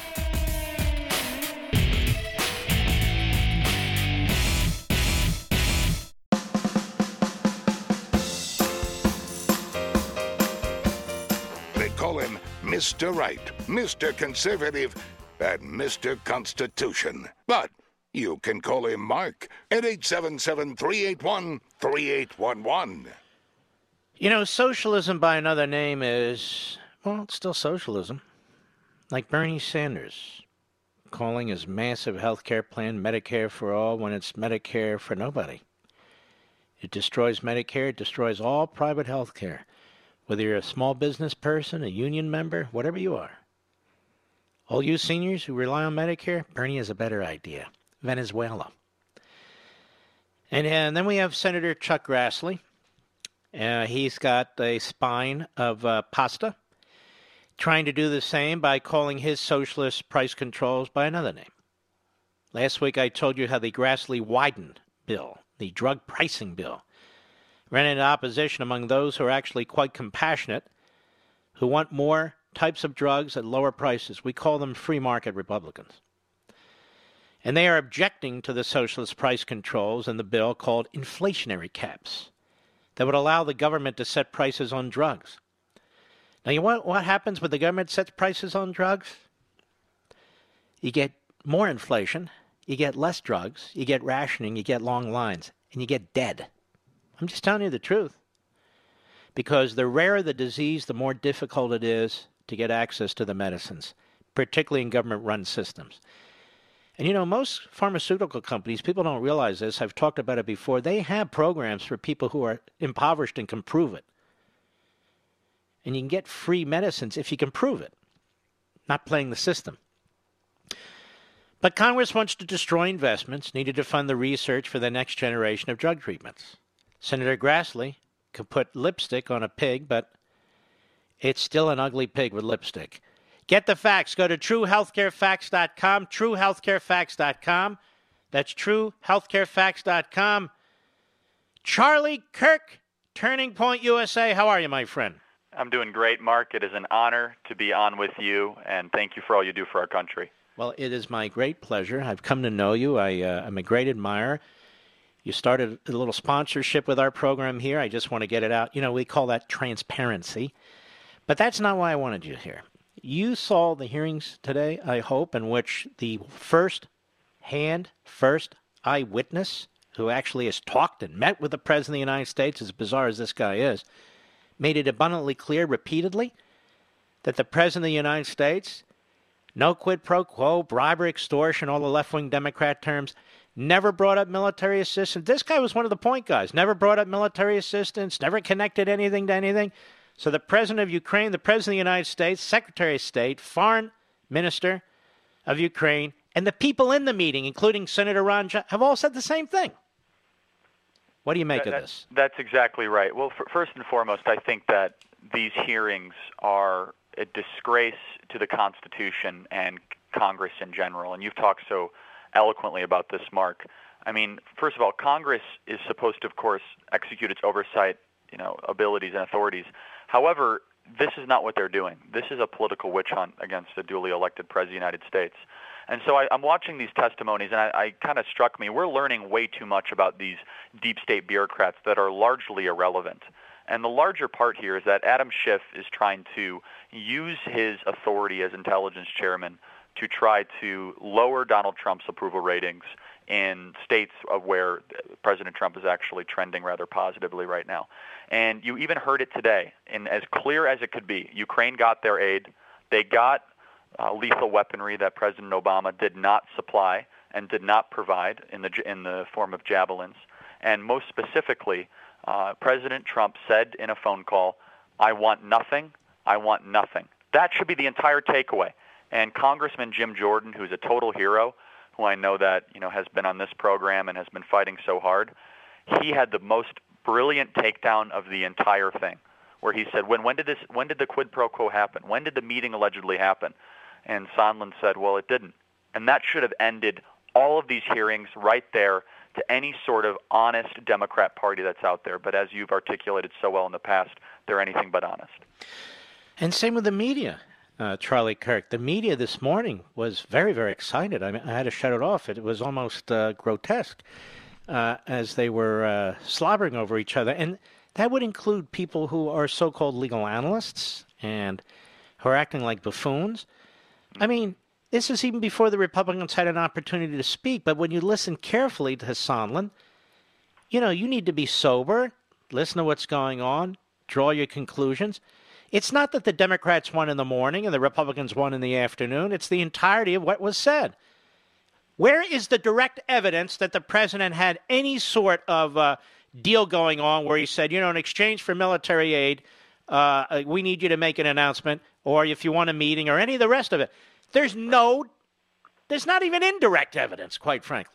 No, this is a trial in search of a crime and you wrote this you wrote in your book so wonderfully about in the unfreedom of the press uh, the, about the dishonesty of the media and it's reached extremes that we've never seen before in our country where they are giddy and happy that the country is being torn apart to try to destroy this president and even more broadly, and I think the American people are starting to, to realize this because the impeachment ratings are way down, and President Trump is actually polling rather well against all the leading Democrats, which I think is kind of the undertone of all this, which is why you're seeing more Democrats think about throwing their hat in the ring and why they're going to such great lengths to try to destroy this president over relatively nothing. And by the way, that this word bribery, do you know what real bribery would be? Real bribery would be having the son of a sitting vice president of the United States sit on a natural gas company that he has no qualifications to sit on to try to actually get access and favorable treatment.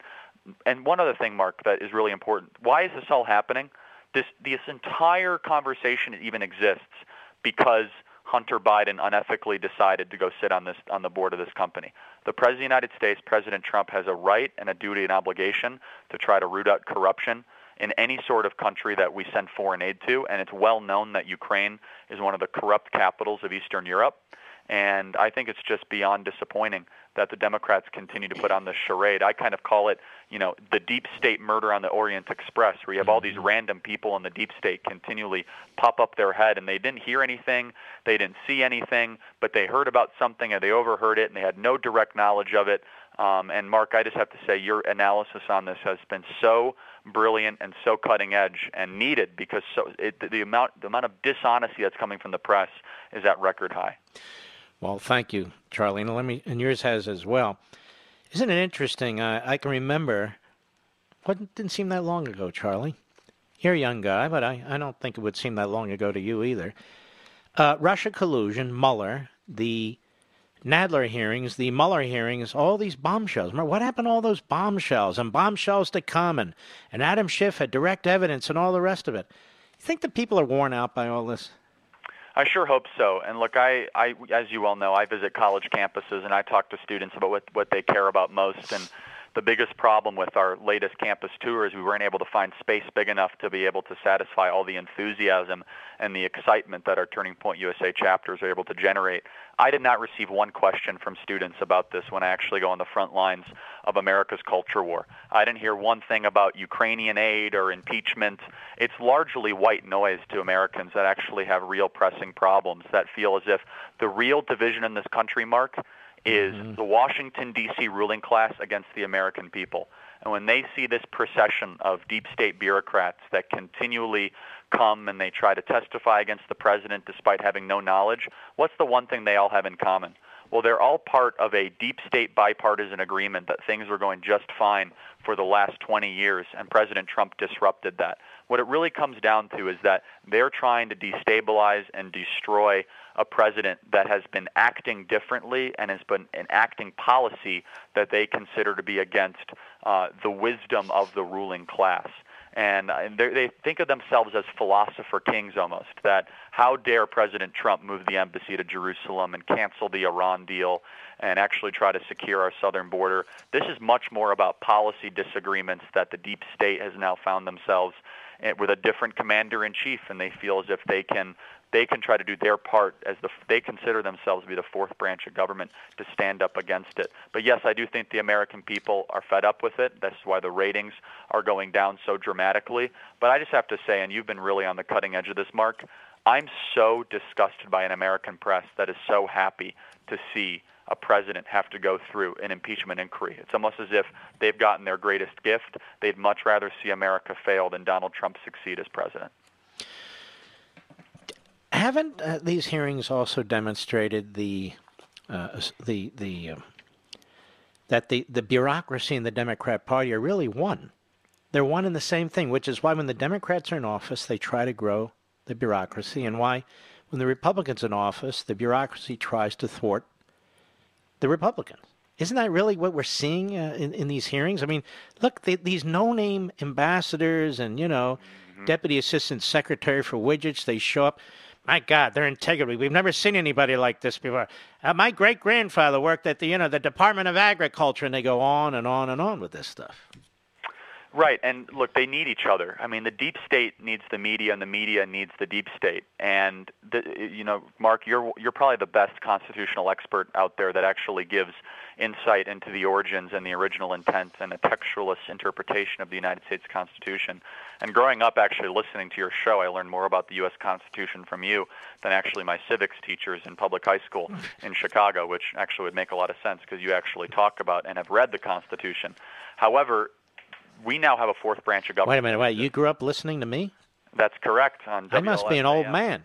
Well, I when I say grow up, I mean in my teenage years. I'm you just kidding. Formative, you were formative in me actually understanding separation of well, powers and first principles and natural mm-hmm. rights, stuff that students aren't always taught.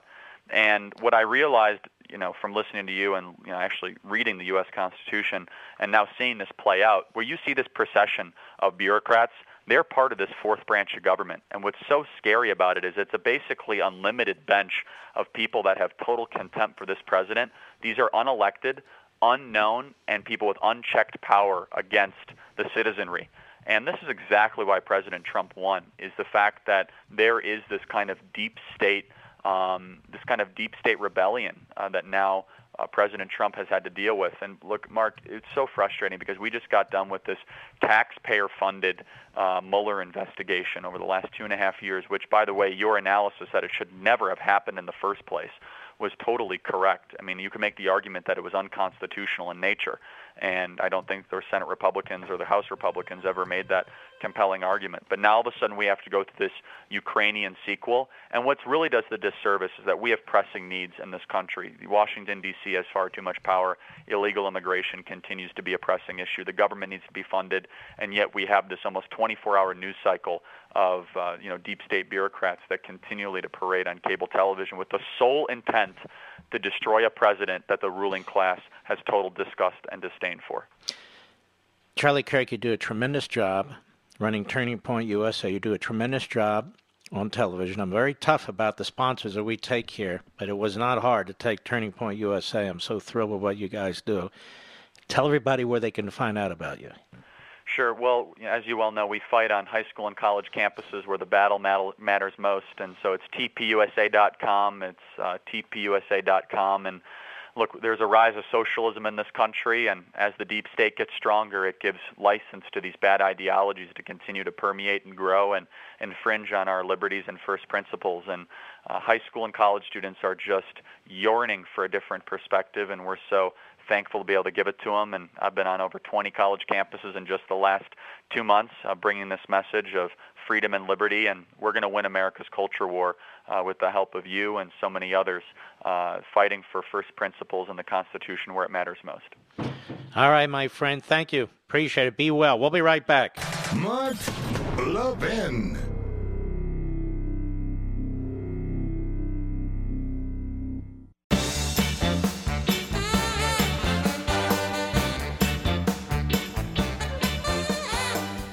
Make a suggestion, ladies and gentlemen? And I don't do this often, unless I'm on Hannity. I don't really talk about watching Hannity. Maybe I should. You really need to watch Hannity tonight. I have the inside word. I know who's coming on. It's a blockbuster show tonight. And he has a very, very important take on what took place at today's hearing. So I'm going to check it out. I hope you will too. It's on in about seven minutes on the Fox News channel. It's going to be very, very powerful. And of course, they want to take Hannity out too. It's just the nature of the uh, of the beast, unfortunately. It truly is. So as soon as this show is over, I'm putting on Fox. You should too, in my opinion. You know, computer systems in cars are the new normal. From electronically controlled transmissions to touchscreen displays to dozens of sensors. But all this advanced tech is expensive to fix if and when it breaks. That's why I have CarShield. CarShield has affordable protection plans that can save you thousands for a covered repair, including computers, GPS, electronics, and more.